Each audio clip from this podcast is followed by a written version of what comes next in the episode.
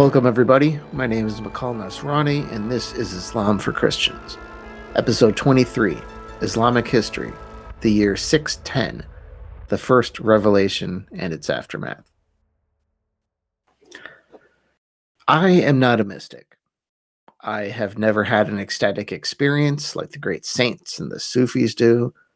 And to be perfectly honest, I really don't want to.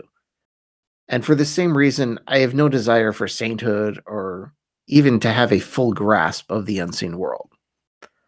Yes, I desire to see God, but I think it's best that I don't have a physical body when that happens, because I'm not sure I'd survive the experience. It's a major reason I don't hang out in caves, for instance, like Muhammad would, as you'll see. Seriously, if God ever came calling, I'd be Jonah. I still find his actions perfectly reasonable under the circumstances, and I find him to be a very underrated prophet. So, have you ever watched a very good war movie like The Longest Day or anything where the soldiers storm a beach? I always think about how unlucky these soldiers are. Like, how did they end up in this circumstance? Why weren't they able to get the cushier gig driving the armored small boat or firing shells from a destroyer.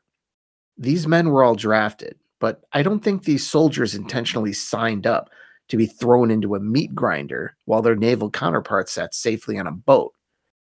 It kind of works that way in the spiritual world as well.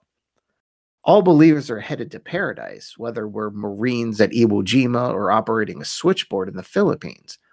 So, what profit is there really in being a prophet, in being a holy man, in being a mystic, in being a saint who experiences the dark night of the soul, who actually signs up to battle Satan. That's scary stuff. And it takes a certain kind of person with a certain number of screws loose, to be perfectly honest, to volunteer for that kind of thing. And that's why Muhammad makes me mm-hmm. think of the greatest maniacs of World War II the bomber crews who averaged about eight missions before being shot down, or the people who voluntarily spent months on end in giant tube shaped coffins known as submarines, or the flamethrowers at Iwo Jima with an average lifespan of four minutes. I believe all these people made an actual conscious decision to do these things. Some people just have a penchant for danger and or heroism. And in the spiritual realm, Muhammad was one of these people. He basically went into an Air Force recruitment center and said, I want to fly a B 17 over Germany. Oh, and go ahead and make me the tail gunner. Why? He craved action more than he craved safety. And the place Muhammad enlisted was the cave of Hira, where he would go for days on end in quiet contemplation. If you're trying to hear God, this is certainly a good strategy, and boy, did he end up hearing God. A mysterious force grabbed hold of him, and he could not move. The force ordered him to recite, and soon came the words of the first Islamic revelation Read, in the name of thy Lord who createth, createth man from a clot. Read, and thy Lord is the most bounteous, who teacheth by the pen, teacheth, teacheth man that which he knew not. Eventually, the grip was loosened enough for Muhammad to recite the verses back to the mysterious force. And as soon as he did so, he felt the force leave. He had felt an overwhelming loneliness when the force left, so he immediately packed up his things and he headed home. Muhammad ran down Mount Hira to his home. You know, I just always imagine him having that thousand yard stare that veteran soldiers have. And he looked for his wife.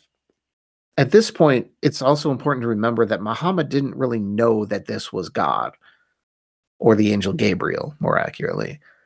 He thought it might have been a jinn, uh, which is an invisible spirit in Arabic lore. And the experience still shook him, quite literally, actually. He asked his wife to cover him as he shivered uncontrollably. Eventually, Muhammad began to tell his story to his wife, Khadijah, and it was Khadijah who convinced Muhammad that it actually was not a jinn, but may have been something holy, maybe even God. Uh, and what was her basis for this belief?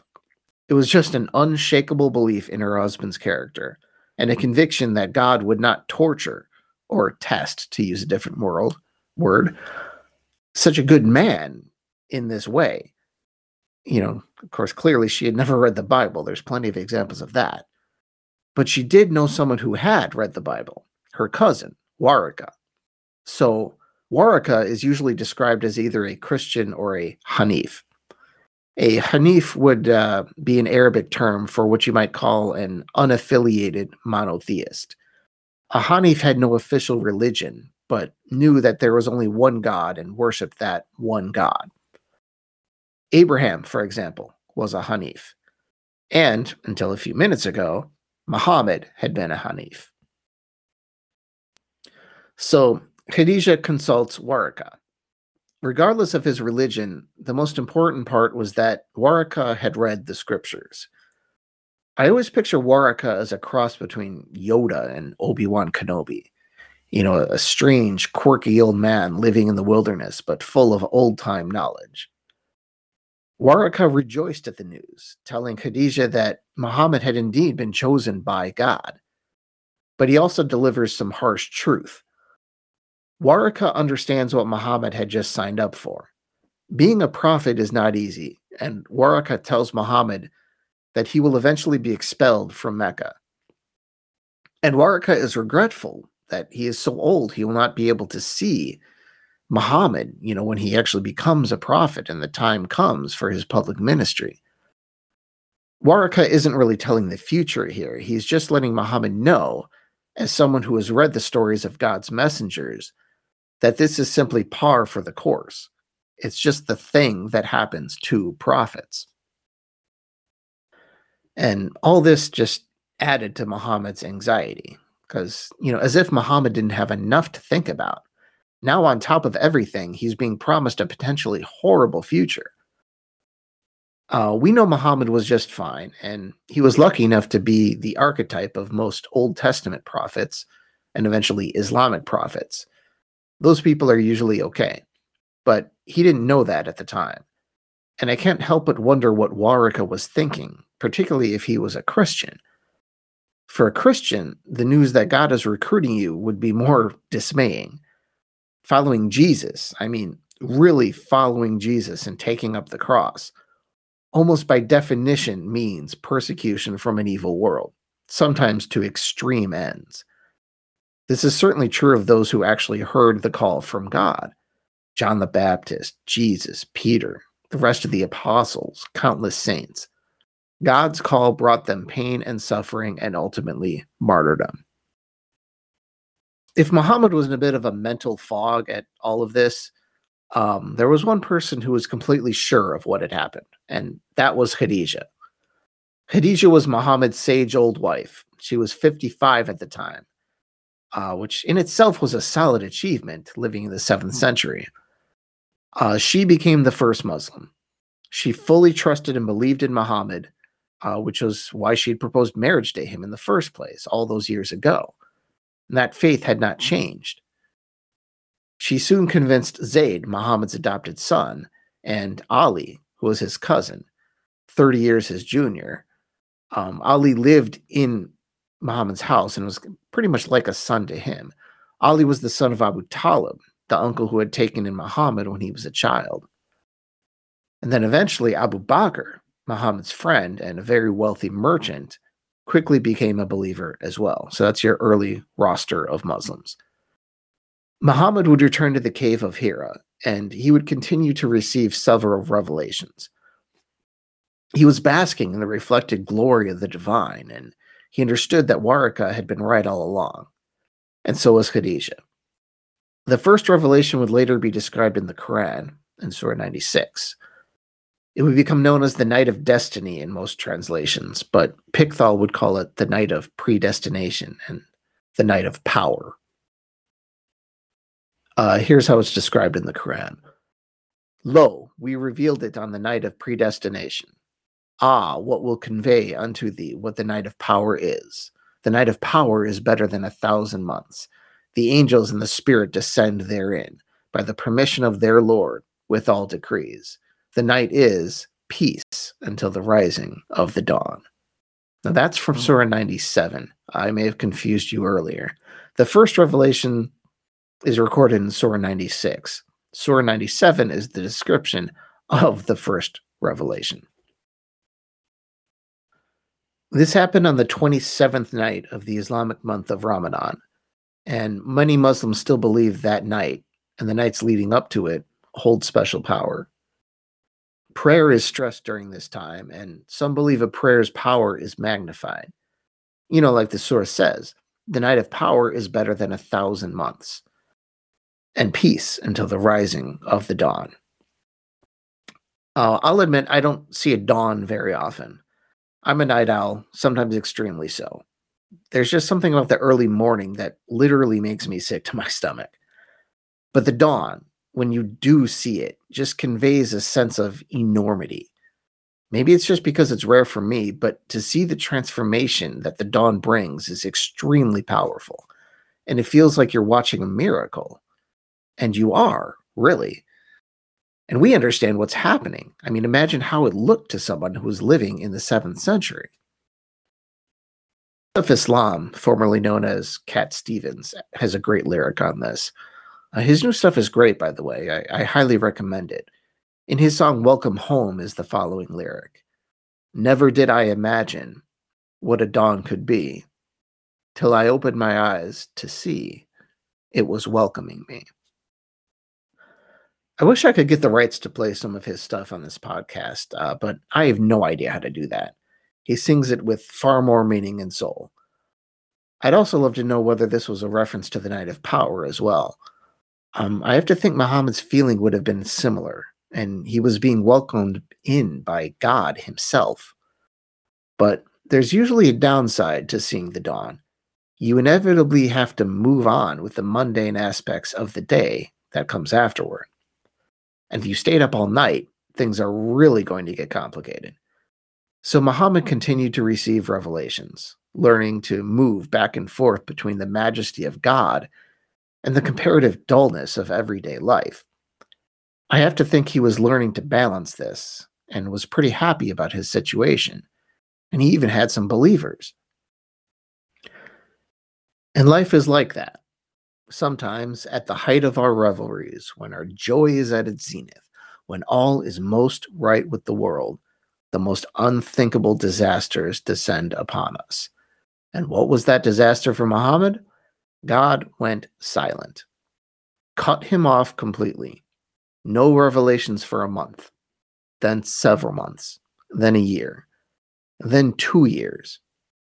Can you imagine the torture of that? Now you start wondering again was that God? Am I delusional? Maybe it was a jinn after all. Or worse yet, did God abandon me? For two years, Muhammad waited, and he was, as it appears, completely honest with the other believers about what was happening. So, why would God do that? Let me follow that question with a disclaimer. Trying to understand God's motivations is completely moronic. If you're being completely serious about your conclusions, that is. Can I explain to an ant why he can't be in my house? Can I explain to my pet that the vet really, really cares about him and that seeing the vet is a good thing. If God really was recruiting Muhammad for something holy, I'm sure he had a very good reason. Perhaps he was testing him. Maybe he wanted to give Muhammad's body a physical break. Maybe he thought it best that Muhammad consolidate his small band of hardcore believers. Really, who knows? But the important thing is, eventually, the silence receded, as recorded in Surah 93 of the Quran. By the morning hours, and by the night when it is stillest, thy Lord hath not forsaken thee, nor doth he hate thee. And verily, the latter portion will be better for thee than the former. And verily, thy Lord will give unto thee so that thou will be content. Did he not find thee an orphan and protect thee? Did he not find thee wandering and direct thee? Did he not find thee destitute and enrich thee? Therefore, the orphan oppress not. Therefore, the beggar drive not away. Therefore, of the bounty of thy Lord be thy discourse. You can almost see a dig at Muhammad for believing that he had been abandoned, you know, noting how God had taken care of him throughout his whole life. And because of this, God expects Muhammad to do the same for others. This hints that the years of silence may have been not only a test, but also a preparation for Muhammad during the difficult times to come. God has not abandoned you, He will never abandon you. So now go out there and act accordingly. And He would very soon, taking His ministry public. That's where we'll pick back up next month in Islamic history. Thank you, and I'll talk to you next time. Inshallah.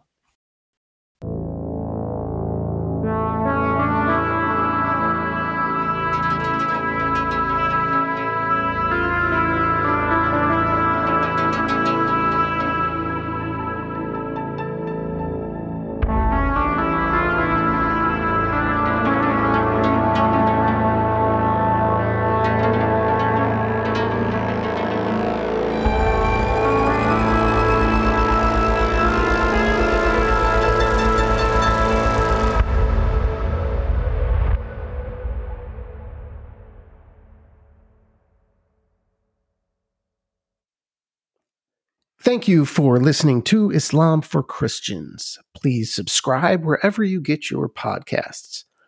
And if you want to keep this show ad free, you can also visit my Patreon page and subscribe. I'm at patreon.com slash Islam for Christians. That's patreon.com slash Islam for Christians.